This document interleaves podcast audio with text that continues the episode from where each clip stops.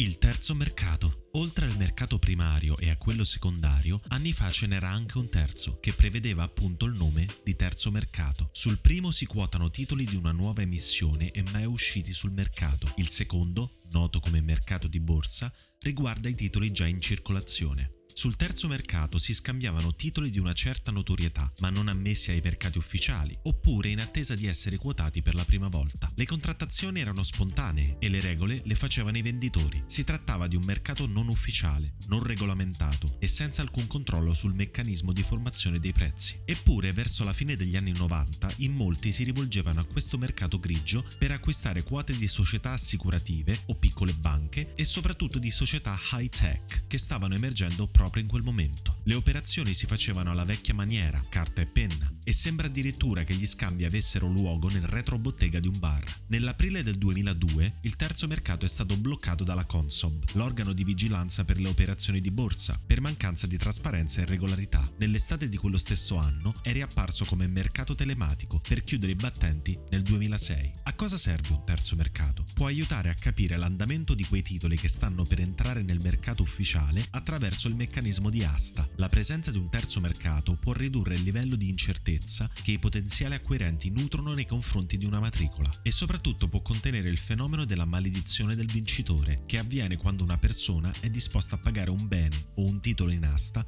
più del suo valore effettivo. Sui comportamenti messi in atto per la paura di questa maledizione, gli economisti statunitensi Robert Milgram e Paul Wilson sono stati insigniti del premio Nobel lo scorso settembre. La motivazione? Perché le aste, luogo dove la domanda e l'offerta si incontrano, influenzano la nostra vita quotidiana.